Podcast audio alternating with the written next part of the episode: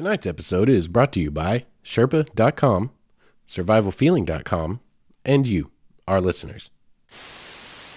And so I reached up to this physical piece of wood with paper on it, put my fingers upon it, and tried to zoom in. I don't care what you did today that made you feel stupid. You did not try to zoom in on a physical map.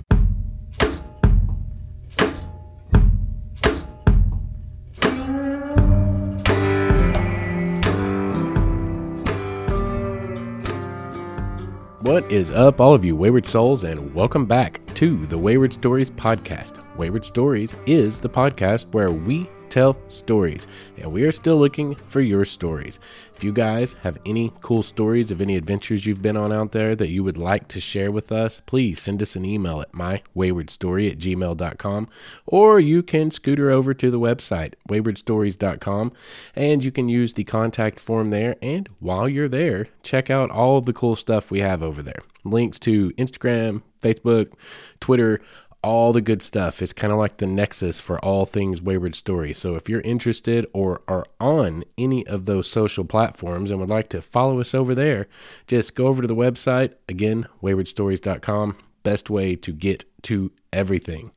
Um, I hope you guys had a good holiday whether you be celebrating Christmas or Hanukkah as we did, or any of the other traditions that exist throughout this giant planet of ours. Such a complex, interwoven tapestry of different cultures and beliefs, and it's just really cool to me. I love the winter season because there's a lot of stuff going on out there in the world.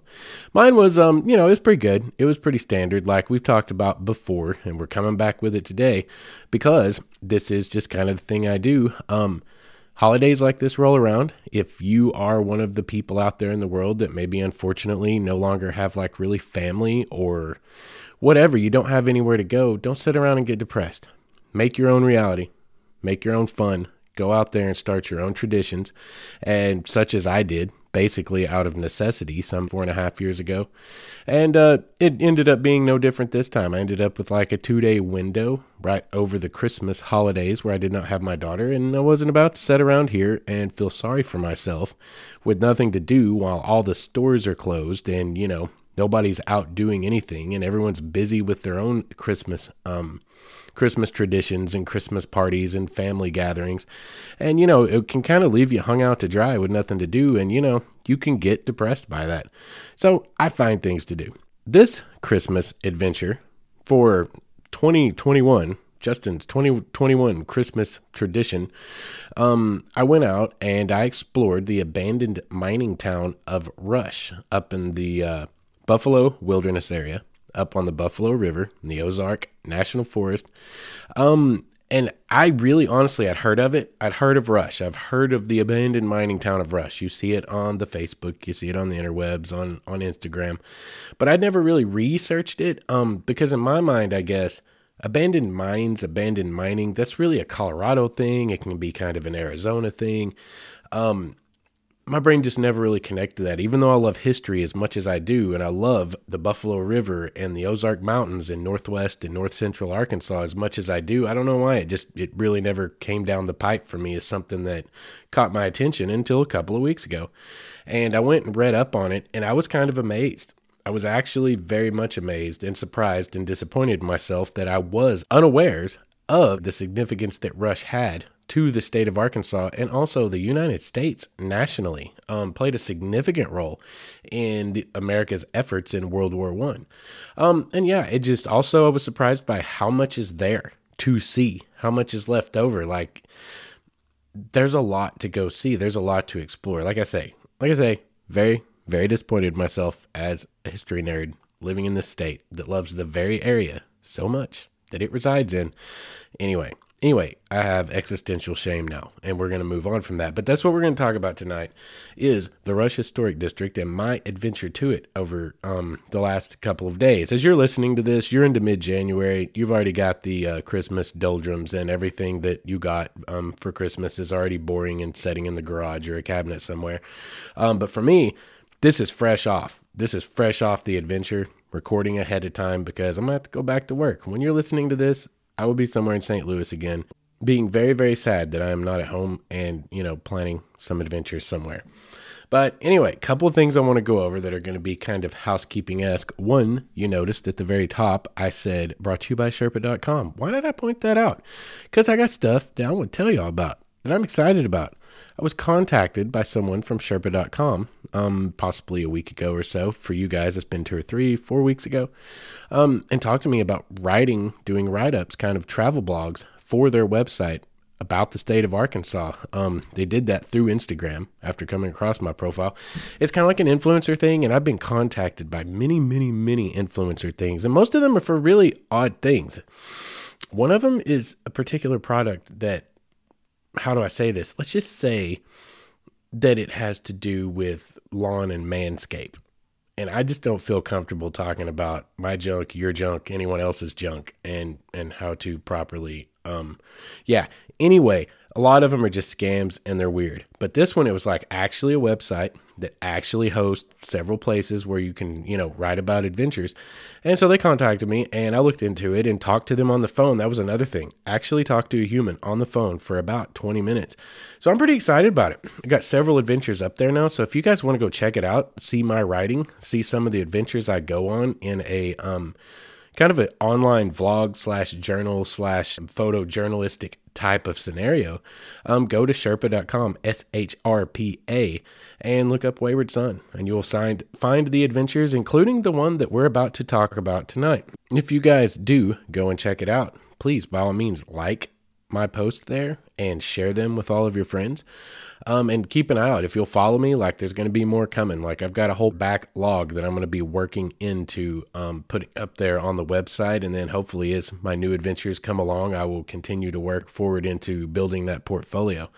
Um, but I'm excited about it. Wanted to point that out. Number two thing I want to talk about tonight um, in housekeeping is just I just got a rant about clickbait. Like, clickbait drives me insane because it can be so incredibly misleading. And the whole reason I want to point this out, why is this coming up tonight, Justin? Because I went on right before I started recording tonight and I pulled up a lot of information about Rush, Rush because I wanted to make sure, as I talk to you, as I always do, that I'm accurate. I'm telling the dates that things were discovered and things were abandoned, et cetera, et cetera. I want to, you know, have good information to give you guys. As I'm looking down through the Google search results, the first couple of things I come across are onlyinyourstate.com and it says, This abandoned ghost town in Arkansas will send shivers up your spine. And it was like put out like right before Halloween or something in some year, a couple of years ago. That is so incredibly misleading because there's absolutely nothing about Rush that is creepy in the least. And y'all, this did come from me. This come from a guy who likes creepy stuff. I believe in a lot of things, or I at least I think things can be plausible and I leave myself open to the possibility thereof.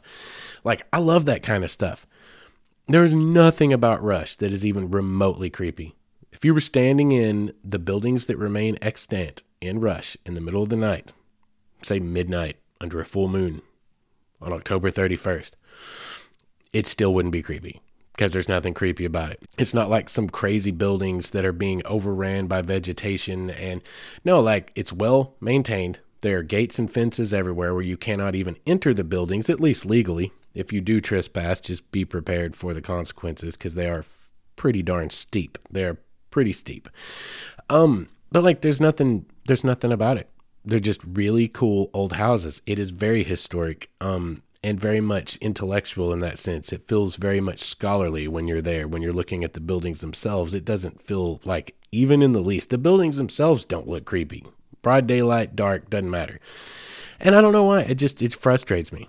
That is such, that is so misleading and so silly. Like just to write articles, just to have content to put out. So you will click on the link and they can put as many ads in front of your face as they can. And it's just not true. And it makes you wonder how much of the crap that you see that does come across your timeline, because only in your state.com is a big deal. I see lots of that stuff. How much of it does somebody say maybe plan a trip? Say there's a lot of ghost hunters out there, a lot of paranormal people. How much people like put up together? I mean, I'm talking on principle here. This particularly is a silly example, but for the sake of this discussion, everyone puts together this big old trip to go out there and they drive out there and get there and it's dark and they get ready to do their thing and then realize there's absolutely nothing here that I can do legally anyway. And it's not even scary to look at. There's nothing about this that is even remotely creepy. And you just think about the other things. Go to this cave in your state and explore its whatever's. What if they're off limits? What if it's just like the buildings in Rush and you're not allowed to enter the cave? What if it's gated up? Most caves in Arkansas, for example, are. What if you can't even do the thing because you're simply writing to get ad clicks? Like, that's frustrating. Anyway, if you guys research Rush, you know, public service announcement, and you see where it says, This town is terrifying, it's creepy, just know it's not. It's not even a little bit. It's super fascinating. It's super interesting. It's a great opportunity for some photography, etc., etc. Um, the hikes are great. The views are beautiful. You're right down on the Buffalo River. Nothing creepy about it. Just be forewarned. It's not something you're going to run into. Um, and shame on you. Shame on you. Only in your state, you capitalist pigs. By the way, I have my own website and trying to make this thing go. So, like, I'm not anti capitalism, just FYI. Save your emails. Don't need to hear about it. So let's get into it. The Rush Historic District. What was my adventure like? Y'all, there's like, it's multifaceted. It was the way that I like to go on adventures. I had a main thing that I wanted to go do, which was explore Rush, do the hiking trail, follow the interpretive trail, read all the signs, learn all about it I could right there on the spot and see it for myself. But also, what else can I do while I am in the place that's three hours from my home? I'm going to find a place. I'm going to stay the night somewhere. And what else is there to do? What is it else is there close by to see or photograph? Like I'm kind of open to anything. You guys know me. I like photography. I like history. I like fishing. Like there's a lot of stuff, a lot of things that I could do when I go somewhere. So you look into that. So I had multiple things that I actually did, or let's say this, multiple things that I enjoyed while I was there. And we're going to talk about all of those here tonight. So, the Rush Historic District itself, let's talk about that first. Zinc was discovered in the 1880s. Interesting story. Actually, some gentlemen who found the first ore there thought it was going to be silver, built an entire smelter, you know, like a stone masonry rockwork smelter that still stands there to this day. It's a very impressive structure, um, standing all alone in the middle of this little open area where a bunch of buildings would have been in the past but are no longer only to process some more and find that there was no silver in it. And that was kind of the end for them. It was kind of a bad deal. So that thing just got built for no real apparent reason and kind of, uh, you know, ruined those guys' fortunes. But somebody else figured out that that ore that they were looking at wasn't silver, it was zinc. Zinc was incredibly important way back in the day. I mean, I imagine it probably still is today, but it had more significance then, as we will come to see. Um, but it was discovered in the 1880s, and Rush boomed. It became a boom town, deep, deep, deep, deep in the Ozark Mountains, y'all. I mean, we're talking way down in there. Like that's one of the things when you go somewhere like this, and you get down into it, you're like, this was not the easiest place to get to by car. Can you imagine doing it by wagon? On a horse by foot on horse would probably be easier. But you're not just talking about getting yourself your physical body there. You're talking about building buildings. You're talking about building structures bringing in mining equipment. Those are the kinds of things that will kind of inspire awe and deep thought in you as you look around like holy crap i'm a snowflake. I am soft. I can't even imagine those guys and those ladies back then how hardy they were, how strong, how like man, you know they had they had, like their lives just compared to ours, we would be miserable trying to live their lives. Um, I think that's why a lot of us love to go backcountry camping and get into that kind of stuff. Is almost to get back in touch with that that part of us. But it's it's just insanity how far down in there, how secluded it is. It's absolutely beautiful. It's an amazing place. Um, but anyway, it it boomed through the 1880s into the 19 teens and 1920s. It hit its peak, its heyday during World War One because zinc was incredibly important to the um, cause, the war cause. Um, and in and of itself, kind of started to recede all the way until World War II. At which point, any of you that do like history are aware everything was rationed in the United States. Like there wasn't they we needed all the metal we could get, so metal was taken for scrap. It was essentially dismantled. The greatest part of Rush, all the mines and the mining equipment was all taken for scrap for the most part. Um, and then that kind of was close to the end. It, it hung on another 10 or 20 years until the final residents left. And after the final residents left and it was truly abandoned and declared a ghost town, the National Park Service basically took over administration of it as a part of the Buffalo National River Scenic Riverway because it's right down on the river. So it is a national parks administered site and it is well maintained. As such, it is well maintained, um, well preserved, and there's a lot left. There's several buildings left there standing that would have been homesteads and even a general store that is in and of itself starting to collapse. But all really cool structures and really great opportunities for for photography. Um, it lives right down in the heart of the Ozarks, deep down in the hollers, as we like to say around here. And it's a really fascinating place. One of the things I found about it was how much it resembled the the the abandoned gold and silver mines that I explored in central Colorado last year or over a year ago now. Um it it looked just like it. Even the mountains themselves. Yes, not as dramatic as the Rockies, so to speak. You don't have 14,000 foot mountains around you. You've just it's still dramatic. There's still beautiful scenery. It looks, I mean, honestly, it felt like I was back in Colorado. And that to me is part of the beauty of this it really is a place right here close to home that we in the state of Arkansas, southern Missouri, surrounding areas, we can go and explore and really kind of get a taste of, you know, something that's a much longer trip to access. Like it, it reminded me so much of being in Colorado. It was just absolutely stunningly gorgeous up there. So, what is the best way to explore Rush? In this author's humble opinion, this host's humble opinion.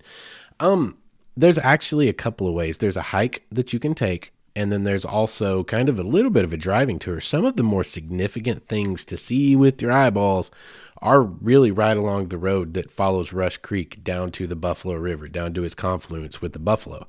Um, and I kind of did both. That's the that's the tact I took is because I wanted to see it all. Like I'm going up here for this weekend adventure away. Like I want to take in all that I can. I want to get as much data before I leave here, as much intellectual information, as many photographs, as much video as I can, and squeeze out all the content I can to come back and share with all of you guys about this really amazing place that our beautiful home state, the natural state of Arkansas, has.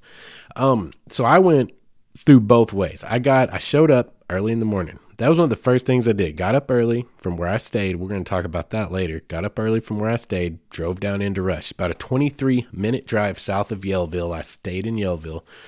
Um, and rolled into the Buffalo River Valley. I want to say it was around 9 a.m., maybe 8:50, 9 a.m.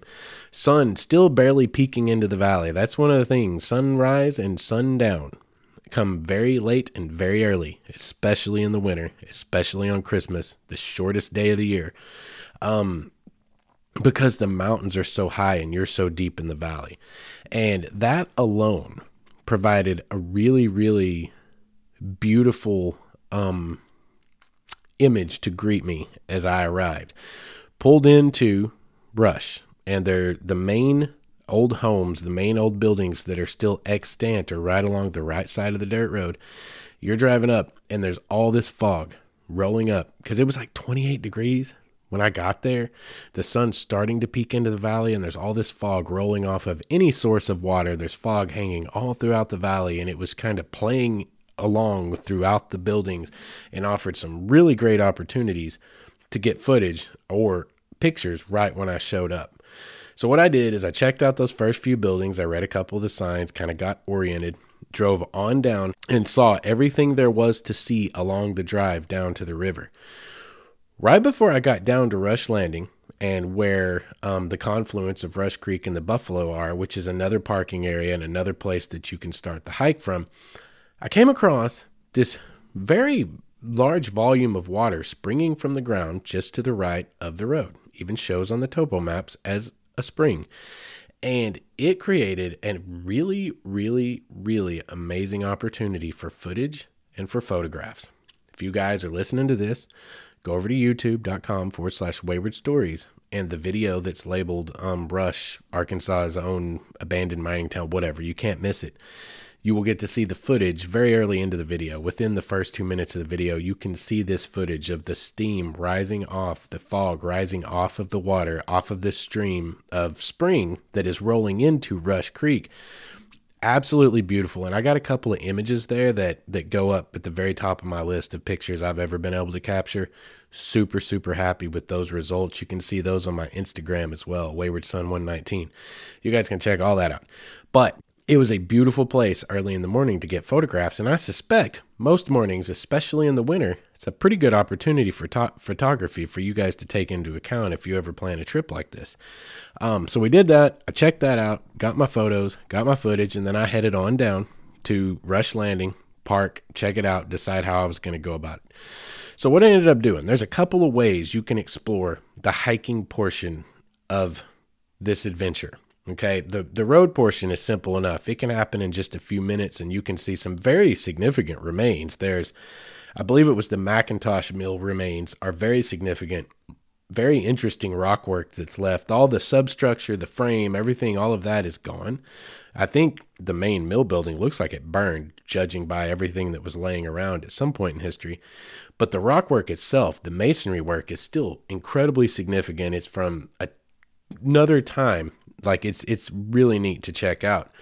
But the hiking portion, you can either start the Morning Star area, which is right at say Rush proper, which is where the main buildings that exist right along the road are, or you can start from the other end, which is down at Rush Landing. What I chose to do because the hike itself can be attacked in two ways. You can leave Morning Star, come all the way down to Rush Landing, and then take a left up around the hill to go to another um, mine, one of the more significant ruins that's left to explore, and then come right back down and go back to where you came from and make it an out and back. And it's about a two and a half to three mile hike that way. The alternate route, which you can go and find on all trails, is to take that, go all the way up, go all the way up to the the um, Monte Cristo mine, which is the one that would be the furthest end of your trip, and then bushwhack your way back across the top of Rush Mountain. Um, in according to AllTrails, you can go read it for yourself. Um, it's the Rush Mining Loop Trail. If you go check it out on AllTrails, it tells you blatantly right up front it's bushwhack back across the mountain if you continue past Monte Cristo mine. It is not marked. It is not blazed. It is not a well trodden trail. It is just something someone decided, yo, it'd be way easier to just hop back across the top of the mountain right here to where I started as opposed to going all the way back around everything I just did. Um so I honestly, unless you're very adventurous type, I don't know that I would suggest going that way. It looked like it was going to be a very um strenuous task to basically trek, just trek, bushwhack, your way across the top of this mountain. It probably would have been beautiful, and you may find some things up there that are very interesting to see because there are mines that dotted the entire landscape down there. It was a big operation, y'all, back in the day. I mean, it used to be in like Harper's Weekly, like information about all the, the boom in Rush, Arkansas. Like it became nationally known and nationally respected. It was a big dang deal. It's a big dang deal just because it's not gold or silver, you know, it doesn't get as much of the limelight as the gold and silver rushes, of course. But it was the same kind of scenario. It brought people from all over the country, immigrants from all over, and they're actually paid pretty dang significantly well for the time. Turn of the century, like 35 cents an hour. Like, I mean, I need to go brush up on my history before I start talking out my my rear end. But I'm pretty sure 35 cents a day would have been good money around the turn of the century and some of the factories and things that were going on with the Industrial Revolution. Um, but then at 35 cents an hour and had a booming town, and there was stuff. That whole mountain was just dotted with mines. So if you go the bushwhack route, it may be really fascinating, probably be good exercise, probably be a pretty rough go. Um, that's an option for you, and you can download that trek from all trails. But for me, I decided to go back the way I came and even explore a little more because there's a couple of ways you can do that. You can come up the trail that is marked and blazed, or you can literally follow the old road that went to the Monte Cristo mine and followed along um, Clabber Creek, which goes up that arm of the valley, and down to the confluence with the Buffalo, and then walk up the Buffalo back to Rush Landing. Essentially the same hike, but just, you know, a few hundred yards separates the two and some elevation change. And if you do it that way, make it like its own loop, you get to see a lot more. Like you can see along the terrace of the mountain as you go up to Monte Cristo, and when you come back down, follow the old road where the two diverge. And you want to talk about, y'all, you want to talk about some absolutely gorgeous, gorgeous views of this Clabber Creek. Crystal, painfully clear water. Like I'm talking so crystal clear that in places, if you were high enough above it, it looked like there wasn't water in the creek. And I'm not making this up, I'm not exaggerating. There was at least one vista where I looked down And I was like, I think the creek's dry, but with enough sunlight glinting and look hard enough, you could tell no, there's water in that creek. It is really, truly, honestly that crystal clear, which is, you know, significantly different from the buffalo, which carries a, a iconic green color. It's kind of known for that. It's kind of like the mulberry. Um, and it has to do with the minerals that exist in those Ozark Mountains and the geology that the rivers cut through. But they kind of, a, they're very clear but they have a real gleam, pretty green tint to them. This water was crystal clear, just like Rush Creek's water was. But you'll get some really good looks at some neat rapids if you follow the old road back down. And there's a lot of infrastructure along that road, old abandoned infrastructure, the kind that actually is being eaten by the vegetation of the of the forest growing back, you know, 60 years after all of this was scrapped and abandoned. Um, and then after you make that entire loop and explore all the stuff up to the Monte Cristo, back down Clabber Creek, you can hop back in your car if you like, and you can drive back to the Morningstar area, Rush proper, where the town itself once existed, and then you can start the hike from that end and do a down and back and in and out. Um, or you can stay there at Rush and do the trail down to Morningstar and then come back to Rush Landing. Either way, it's an out and back as opposed to a loop. If you want to do it, what I would say is the safer and probably more preferable way. Um, for those of us that aren't as adventurous, or perhaps like me, that maybe get a little bit older. Maybe, maybe I don't want to go up there and blow my knee out on the side of the mountain trying to climb over a damn crevasse somewhere. Anyway, when you take the hike from Morningstar, because that's essentially what I did. But before we do that, before we do that, I'm going to make you guys feel a little bit better about yourselves. Did you like spill coffee in your lap this morning or last week and think, God, that was so stupid? And you had to go change clothes and like, have you done something recently that made you feel not so great about yourself? Like, we're pretty hard on ourselves as humans. We all are. Well, let me make you feel better about yourself. I'm about to throw myself under the bus. As I stood and pondered at the head at Rush Landing, at the mouth of the trail, looking at the board that is provided by the National Park Service, a physical, tangible, like printout on a piece of wood on a trailhead. And I was looking at, okay, well, here's this mine, and here's this mine, and here's this ore house, and this is the remains of this and this, and how do I want to go about this? And there was one particular area I wanted to look at real close. Um, it's the Macintosh area, Macintosh mine area, Macintosh mill. I wanted to see how close is it? Is it better to access it from the road or is it better to access it from the hiking trail across the, the bench of the mountain? And so I reached up to this physical piece of wood with paper on it, put my fingers upon it, and tried to zoom in. I don't care what you did today or yesterday or last week that made you feel stupid. You were not stupid because you did not try to zoom in on a physical map. Anyway, it's good. It's good to stay humble. That's why I throw myself under the bus to you guys sometimes. It's good to stay humble. Don't need to be taking ourselves too seriously. Now, do we? This world's too serious as it is. Um, but yeah, so after I did that, and and I sit there and stared at that map and felt rather, rather foolish for a moment. I uh, decided it was time to get started on the hike. So what I chose to do personally is I made my little loop up to Monte Cristo and back, and I said, I'm going to drive back up. I will stop at the McIntosh Mill, what's left of it, explored it. Super, super cool. Um, there's some really good pictures to be taken there for you photographers. The um, the rock work, the masonry work, like there's a lot of stuff you could do macro photography. There's a lot of things that you could set up there, especially if you played the time of day right. If you got there closer to the sunset in the valley, there will be a lot of really interesting plays on light. Especially there's one place where it's almost like an old schoolhouse. Any of you guys that have ever come across the remnants of the rock walls around the old schools that had like the stairs cut into each of the four cardinal directions of the wall that surrounded the whole property. There was something similar to that right about where I believe it was the McIntosh Mill was located. And it the light was falling just right through the tops of the trees on the top of the ridge and it actually created like a natural vignette. And i was able to take advantage of that. And that to me really cool picture. A lot of people wouldn't appreciate it. It doesn't look like much to a lot of people but to me i was like that y'all that that is artsy fartsy right there and i'm about it. Um so there's some great opportunities for that. And as you drive on back up you get to the morningstar area. There's a good trailhead good parking spot a little pavilion, covered pavilion that you can set in the shade if it's warm weather, you know, and stay out of the sun for a minute. Um, and start your hike from there. Now, when you come out of there, I'm talking right out of the gate, you come up to what was the Morning Star Mill ruins, and they are impressive. There's a lot of them to check out. There's a lot to look at there and a lot to photograph. There's some really good photographic opportunities there and a whole lot of history to stand in, stand and look at and explore and check out. Um, and if you go on up a little bit more, another maybe 50 yards, and then there's a little cut to the left, and there's the old blacksmith shop. Highly suggest going to check it out because it is well preserved. It's in great shape inside of this little fence. You can get real close to get pictures of it.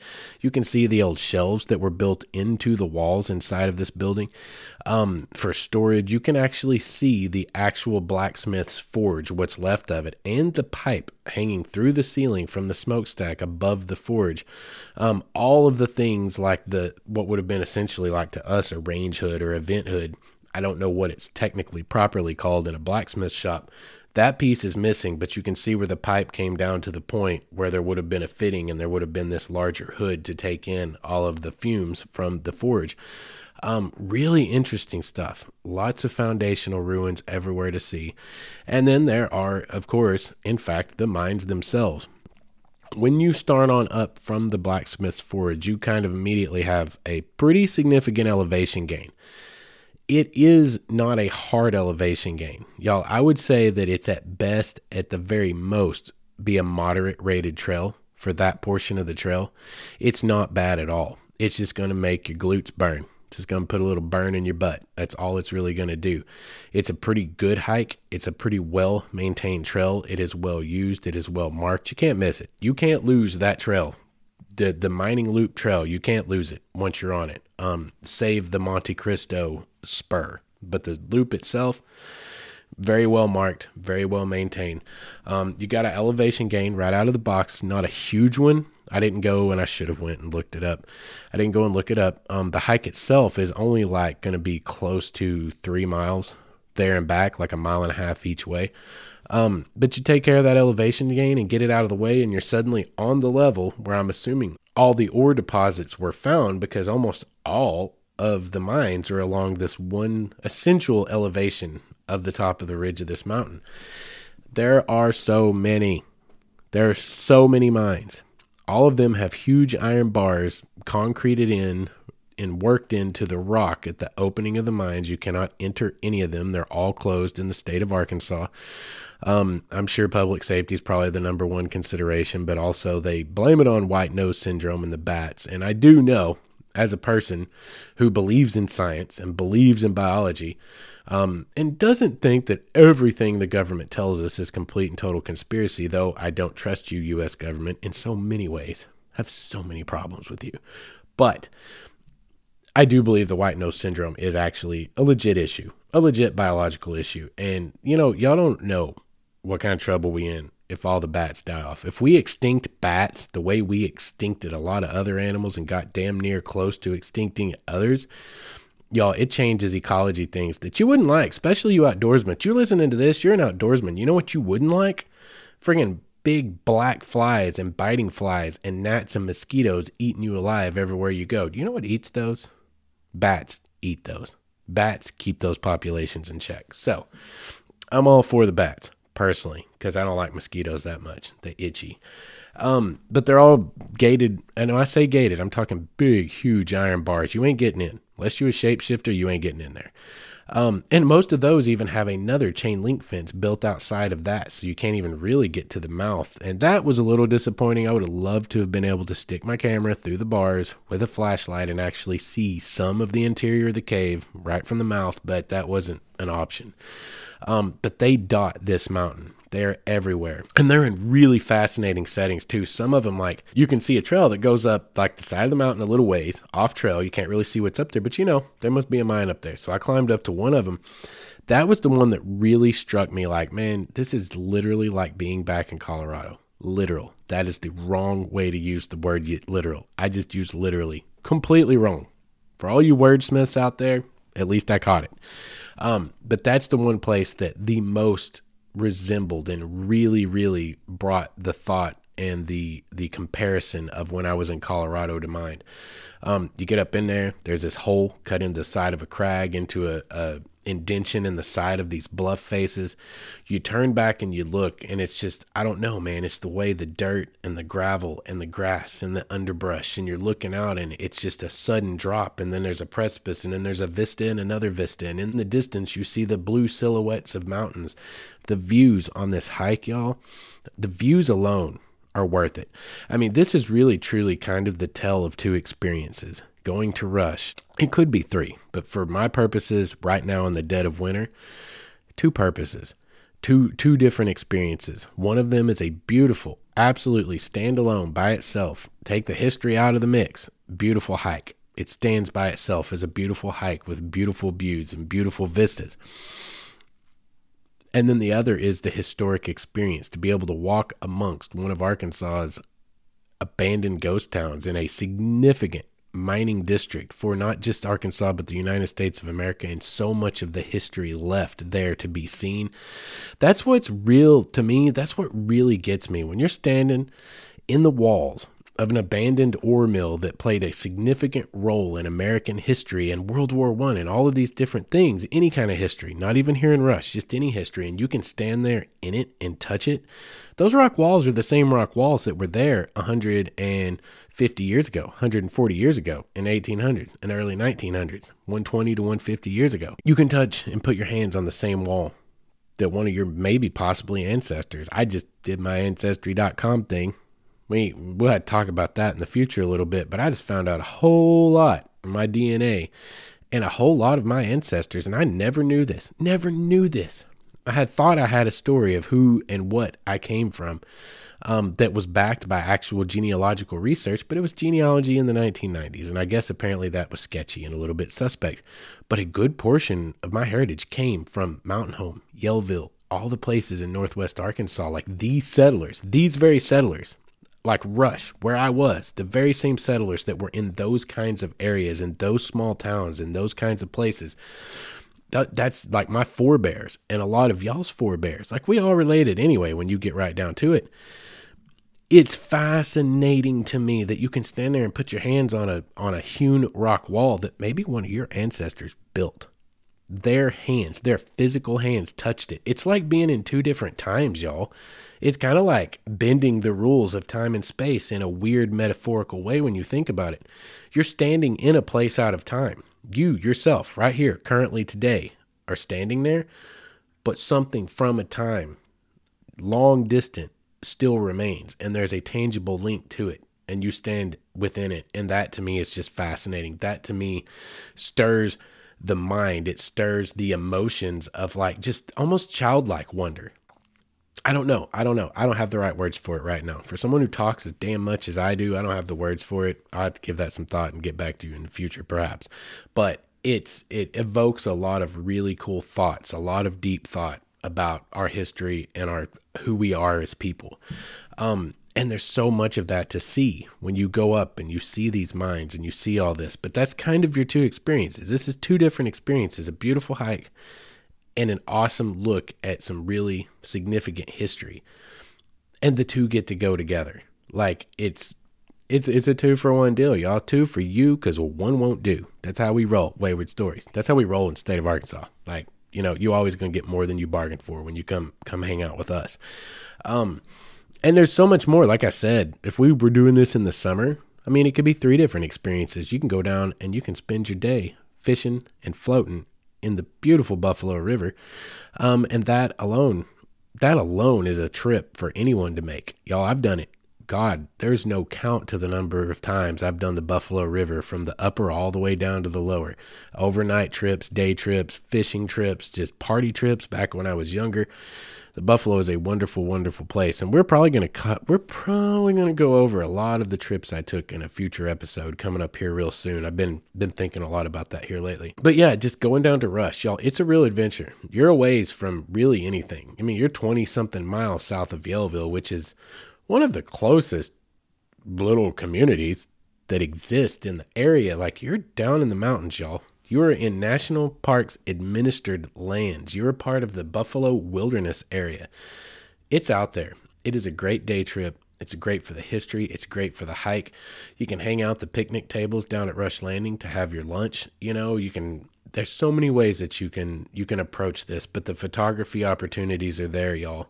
The opportunities for a great hike, some great cardio, um, the opportunities to learn. If you do like to learn about history, there's just it's got a lot to offer. This one little single trip that I I mean, you could do like a half day trip and just if you're just going out there to bang out the hike, you could do it in the morning. You could do it in an afternoon. For me, I was able to easily turn it into a full day adventure because number 1, I'm checking out the history. I'm trying to make the video for the YouTube channel. I'm trying to get the pictures to put on Instagram and for my personal, you know, portfolio and for my well for this um new Shrpa.com thing that I've got going on. I've got so much going on and I'm taking in two to three different things and I'm looking for all these different opportunities for photos, for learning about the history, to be able to tell the story of it more effectively, and for this podcast to come back and turn this into an hour worth of talking about what you can see and what you can do. I easily turned it into a full day trip and it was a great full day, a day I enjoyed thoroughly. I want to take a second to tell you guys about tonight's sponsor, Survival Feeling. Survival Feeling is a hiking brand based in Greece, and they offer an assortment of gear that's aimed towards the goal of helping you better enjoy your time outside. And that is, of course, what we are all about here at Wayward Stories. I really like this company for a lot of reasons, but chief amongst them is that they were founded with giving back to the community in mind. They donate a portion of all proceeds to organizations like the Wildland Firefighters Foundation to help support those who work to keep us all safe while we're out there trying to find ourselves. We've partnered with them to bring you guys a unique coupon code that will save you wayward souls 15% off of your order. Go to survivalfeeling.com and use offer code waywardstories at checkout. Once again, that's survivalfeeling.com and use the offer code Wayward Stories. Let's talk about the next couple of things I did. Um, and you know where you could stay in Yellville, where you can some other things that you can go do. I'm going to talk about those a little bit, so you guys get a full kind of itinerary, some ideas of what you can do up in this area. One of the notable things, believe it or not, y'all, not a lot of waterfalls in real close driving distance to this. That might shock you. Any of you that do like me and you pull up the old Google Maps all the time and you blow up the north part of the state and type in waterfalls and you're going down your checklist of ones you've seen, ones you've gotten photos of, ones that you've been to, but the water wasn't running and you got to go back. There is an interesting void of waterfalls that are known in this general area. Um, of course, I say that somebody going to write in and tell me how stupid I am because there's probably like a whole bunch of them that are in like Tim Ernst's book. Um, I need to look into that, get into a little more depth research. But you know, on the fly, quick, easy way to look is on Google Maps because almost there's so many of our waterfalls are already on there. So I look and I was like, I was a little disappointed in that. Just kind of oddly enough, found it. We had like three inches of rain in 24 hours last week up in that area. Everything was flowing really good. Opportunities to get to some of these creeks and waterfalls while they're flowing for the waterfalls, it can be tough when you live three hours from the area. Like having the right day off, the rainfall fell at the right time in the last, you know, whatever time period, it can be tough. I had a cloudy day today. I was like, man, coming home, maybe I can hit some waterfalls. It just didn't work out that way. Didn't work out that way. But that was odd. I thought it odd. The closest thing that I really wanted to get was over an hour and a half away. Um, and that was Mirror Lake Falls. A lot of that's due to not the distance as the crow flies. A lot of that's due to the distance as you have to drive along ridges and valleys and switchbacks and all of these things trying to get from one place to, to the other in the ever dramatic, ever beautiful Ozark Mountains. Um, but there are a few things to do up there. One of them, again, which I did not do this trip because I had other things going on, but fishing you can absolutely get down there on the Buffalo River and catch some awesome smallmouth and largemouth bass. There's all kinds of fishing, but that's just kind of a quick aside. What I ended up doing, did the whole day, got all my stuff together, you know, got all the videos, got all the pictures I wanted, was kind of building my narrative, got out there and got my hike in, got all the history, all that stuff. Came back, 23 minute drive back into Yellville to the place that I stayed. Now, where I stayed, I need to talk about the place I stayed because this might be something for you guys. Number one, you could just stay at Rush. If you're the camping kind, and I normally am, but like right now, Christmas, and it's like, it was like 20 something degrees the other morning. I've done that in the past. Y'all, I turned 41 in November. Things hurt now. Things ache. Things creak. I've, like I said, I earned my street cred long ago doing far crazier stuff than throwing out a hammock when it's 12 degrees outside. I really need to do that. I'd rather sleep in a bed sometimes when the weather's very extreme, which right now 12 degrees overnight's pretty damn cold. Um but I stayed at this little hotel.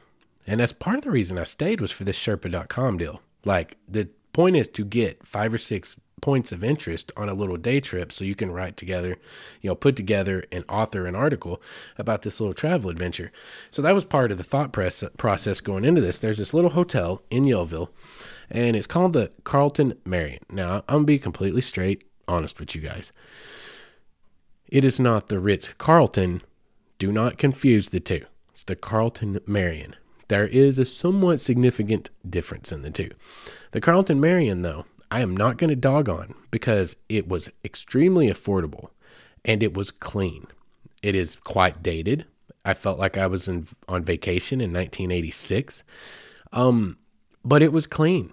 It's small. Um, it's very compact. It's not the most super comfortable bed you'll ever be in, but it's a nice, clean little hotel to stay in. Um, very well kept, even though again, not necessarily completely updated. Well kept. It's not a crack hotel, y'all. That's all I'm saying. It ain't a roach motel. It ain't a crack motel.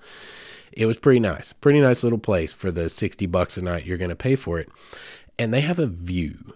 You go out behind that guy and you walk down to the ledge. It's maybe a hundred yard little walk over a mowed grassy area. I mean, it's not even like a hike. It's nice and clear, like a rolling hill that goes down to a ledge.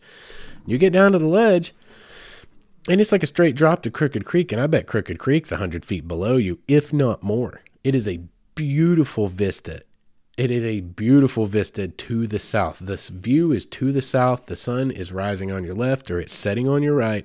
Crooked Creek is snaking along the ridge line below you off into the distance. There's fields in the distance with cows wandering in the fields. And I'm talking way distant, y'all. They're many, many miles away. And you can see the little dots out there. Absolutely beautiful sunset views. Absolutely beautiful morning views. Like I went up and got out or got up and went down there um, the morning that I woke up and it was so cold outside and there was heavy frost on all the trees, heavy frost on the ground. And I got some really, really great pictures of the sunrise out over this frozen looking valley. Um, you can go check those out on Instagram as well. Like it's got an amazing view for when you're just kicking it. They've got some really cool lights strung up everywhere that are on timers. So you can go out there and sit around this nice fire pit with the lights strung up and drink you an adult beverage or whatever it is you like to drink while you sit around the fire and cook s'mores. Um, it was a nice, neat little place. And I mean, I'm not trying to oversell them, but it is significant to me in that most small hotels that you find in small towns, and I'm not being judgy here, I'm being real, having grown up in small towns with these kinds of little hotels, they're usually not the place that you want to be found. You don't want to be there. It's not good for you in any way, shape, or form. You might end up caught in a drug sting. There's so many things that could go wrong. This was not one of those places, and that's why I want to point it out. It's small, it's older, like those kinds of places, but it's well kept, well maintained, it's clean, it's partially updated, not completely. It was a nice place to stay for really, really on the cheap for a touristy type of place. Um, so it's something that you guys can check out. Like I actually very much enjoyed my stay there. It was um, quite functional, and the view, the view was amazing. So I go back and I get all my stuff put together and I get all my photos dumped. I do a big photo dump and a video dump and get everything sent to my iPad and kind of just do a little bit of like cleanup, a little bit of OCD for all the things I've taken and put them into their respective folders so that I can come back at them later cleanly and start going through culling pictures, editing pictures, culling video, editing video. And after I got all that done, you know, it was about dinner time. So I went down and ate at this place called the Black Sheep Barbecue got a cool vibe. It's a cool vibe little place. Um, they had some awesome barbecue. I had a burger. The burger was great. Um, it's really good food, really cool atmosphere, really cool vibe. There's a couple other places in town that you can also eat. One of them is a pizzeria, and then there is a Mexican restaurant right across the street from the Black Sheep Barbecue. So you've got like three places in Yellville that you can chow down, including actually there's a Sonic just down the road too. So and there's also a Dollar General. So like most of the basic amenities of a small town these days out in the middle of nowhere. There's a Subway, there's a Dollar General. Y'all remember used to it was McDonald's and Walmart. Every town everywhere. Had a Walmart and a McDonald's. Y'all may not have noticed this. As a delivery driver who's gone through many, many, many tiny communities all over the United States now, like Subway and Dollar General have taken over that that torch. Every small town has got a Subway and a DG. But anyway, if you need any little sundry items, you got a Dollar General. If you need some food, there are places to eat. But again, I highly suggest the Black Sheep Barbecue because it's barbecue for one thing. Great atmosphere, very tasty food.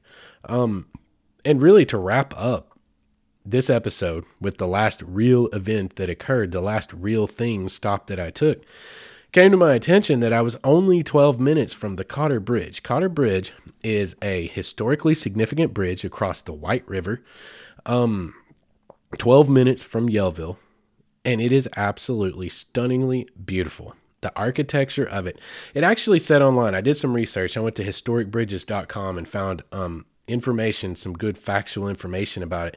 And according to historicbridges.com, they say it is the most impressive and historically significant um, example of a bridge of that kind. I think it was called a marsh bridge. It was concrete, poured spandrel type of bridge. It's, I'm not a bridge engineer, but anyway, it's very, very Art Deco. 1920s. It was actually built in 1930, but I know Art Deco was 20s, 30s very art deco poured concrete got all these freaking awesome arches and it actually looks and probably functions if we're being honest like a suspension bridge but everything's poured concrete. It's very aesthetically beautiful. It is aesthetically pleasing. Um so like it's just like 12 minutes away and it's known for its picturesque quality and how they light it up. It remains lit up at night over the white river and i thought man yeah that we should go check that out That'd be a great little trip. Just 12 minutes down the road, go see if I can get some night photography, get some pictures of this bridge spanning the river at night. Like, you know, first thing you think as a photographer is, man, we're going to have lights reflecting off the water. There's a lot of potential to this kind of photograph. Go over there. And awesomely enough, it's Christmas time, so they've got it lit up in Christmas colors. There's greens and there's reds, and honestly, got one of the better pictures. Not maybe one of the better, maybe not one of the better it's one of my favorite pictures I've ever taken. And like funny story about that, I take this picture, right? I took I only took maybe a dozen. It was freezing outside and I was cold. Wearing basketball shorts and a hoodie. I actually got cold. Typically I don't. But I take these pictures, I get 10 or 12 and just looking at them on the LCD screen, I was like, "Oh man, these are all killer. These are all killer. These are going to be great photos." So I only took a dozen get back, dump them on the iPad, get them full size. You know, there was only one out of the 12 that I was truly pleased with. There was probably four out of the 12 that I could have done something with, but there was only one. There's always that one. If you take enough pictures, guys, this is for any of you photographers or new photographers or, or aspiring photographers out there. Take way too many. My ratio used to be 100 to 1. I would take 100 photos, and I am really hard on myself. To be fair, I'm super hard on myself and super picky about my own work. But it took me roughly, it was just something that kind of peeked its head up over time. I picked up the pattern. It's like I'll take two or 300 photos for every time I go on a little adventure. And I get two or three that I'll actually edit into final format and put out there for the world to see. It's one in a hundred was my ratio. Take way more than you think you're going to need. Try different angles, change your perspective. Like that was the big story about taking pictures at this Cotter Bridge last night. If I was too far to the right, like to give you an example, a really good way to take pictures of bridges is far more perpendicular to it, like parallel. If you can get closer beside it where the bridge is coming in from frame right or left, whatever, coming in from side frame and takes your eyes into the center of the picture and fades into the distance, that is a great angle on a bridge. I got several pictures of bridges framed just like that, and they're good pictures. This one, it wasn't working. Yeah, the lights on the bridge looked nice, but from that angle, there was no reflection of all these beautiful colors on the water. If I went far more broadside, I got this beautiful play of light on the water, colors, reds and greens, just basically dancing all the way up to almost me, stand right on the shore of the water. And it gave it almost a painting esque quality to it, the lights in the water. So, like, play with angles take more pictures than you think you're going to need change your angles change your perspectives get low to the ground get high get to the left to the right take a lot of pictures and pull out of there the ones that really stand out to you as really solid pictures so anyway i take these 12 pictures only one of them really met my approval with like, okay, this is the one. Oh man, I'm digging this picture. I was pretty hot on it. And I started messing around with it and made sure that everything was level. That's a big deal. Trying to level your camera at night wasn't easy. I had to get it on plane so that stuff in the background didn't look crooked. And got it put together and go in and slap it on Arkansas Pictures um, Facebook group. It's got like 63,000, I think, or 66,000, 63,000 members. And I go and throw it into Arkansas Pictures because I was like, man, this is a cool picture. I thought that it would probably be one of like a dozen because it's a very photographed bridge in Arkansas. It's a historically significant, beautiful structure. It's Christmas time. They got it lit up with Christmas lights. People who live up in North Arkansas and Central Arkansas, this is something they're going to know. I wasn't fully aware of that. Something they're going to know. So I assumed I'm going to go in here. I'm going to throw this picture in. It's going to be one of a dozen that people have already planted. No, apparently not and everyone was pretty psyched about it. And like 20 minutes later, I realized that the admin of Arkansas Pictures, this group with 63,000 people in it, has made it the cover photo for the group. Like that was that was crazy. I laughed really hard for some time because I was like, "Holy cow!" I'm putting this picture out there, thinking this is a really neat picture. This came out really good. Yeah, there'd be a few people that are gonna like this. And like half hour later, it's like the cover photo, which apparently seems to be a big deal. I don't troll around in the picture groups a whole crap ton. Like I do, I, I join a lot of them, and I'll look at things here and there when it comes across my timeline, whatever. But you guys know me; I don't social a lot. I'm not a big social media guy. So I thought, oh man, that's pretty cool. But apparently, it's kind of sort of a big deal because like the picture that the admin put up there had like and you know posted it with you know like new group new group uh new page header by Justin Miner whatever.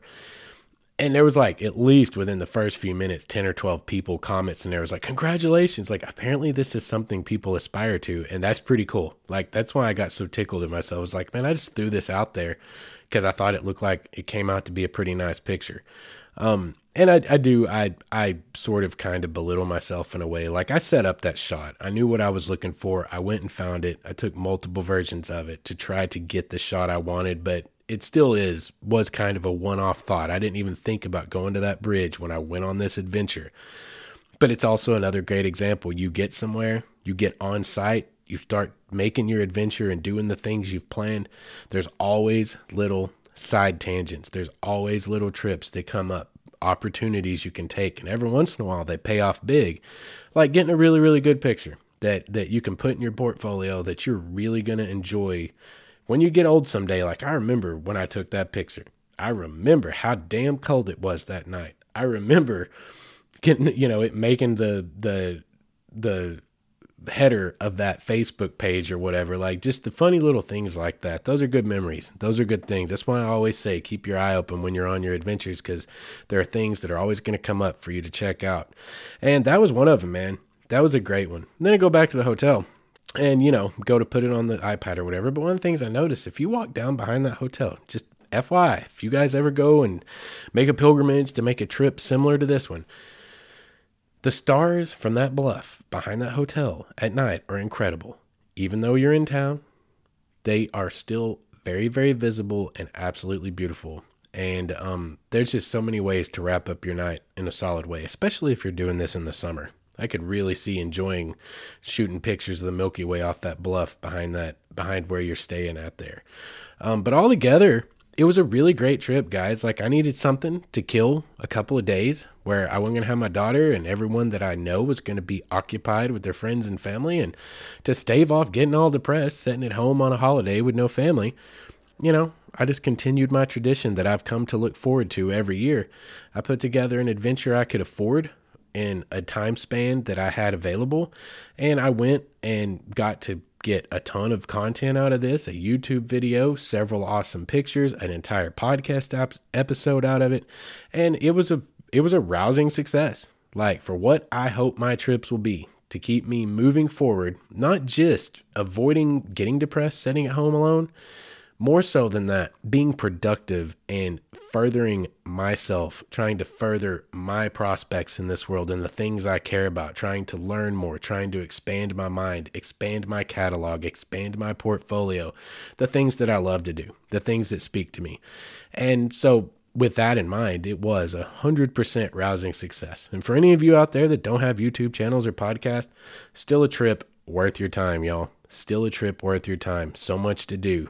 So much to do. History, beautiful hiking, tons of photograph, ton, tons of photographic opportunities, and you know, if you're the fishing kind, plenty of fishing.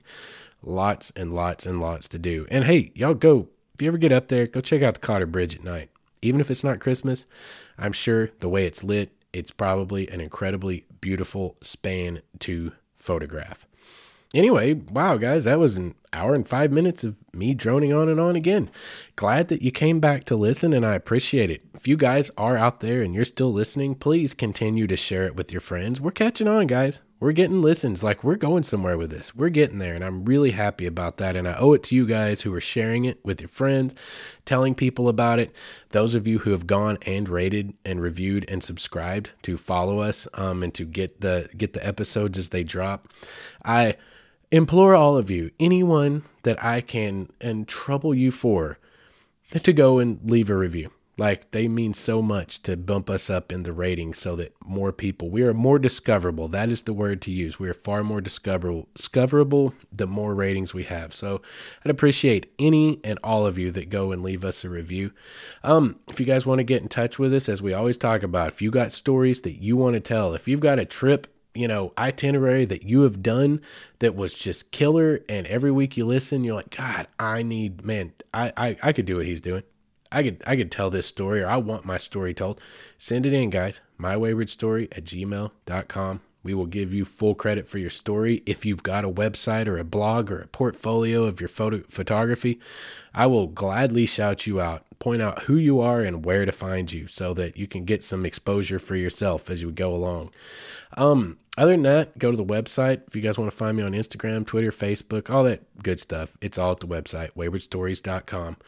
Um, and also the YouTube. Don't forget about YouTube. If you want to see the stuff I just talked about for an hour, if you want to see it with your own eyes, go over to youtube.com forward slash wayward stories and you can see the trip that I just took and spoke about at length. Until we meet again, you guys go out there, find something good to do in the world, and don't forget to be good to each other.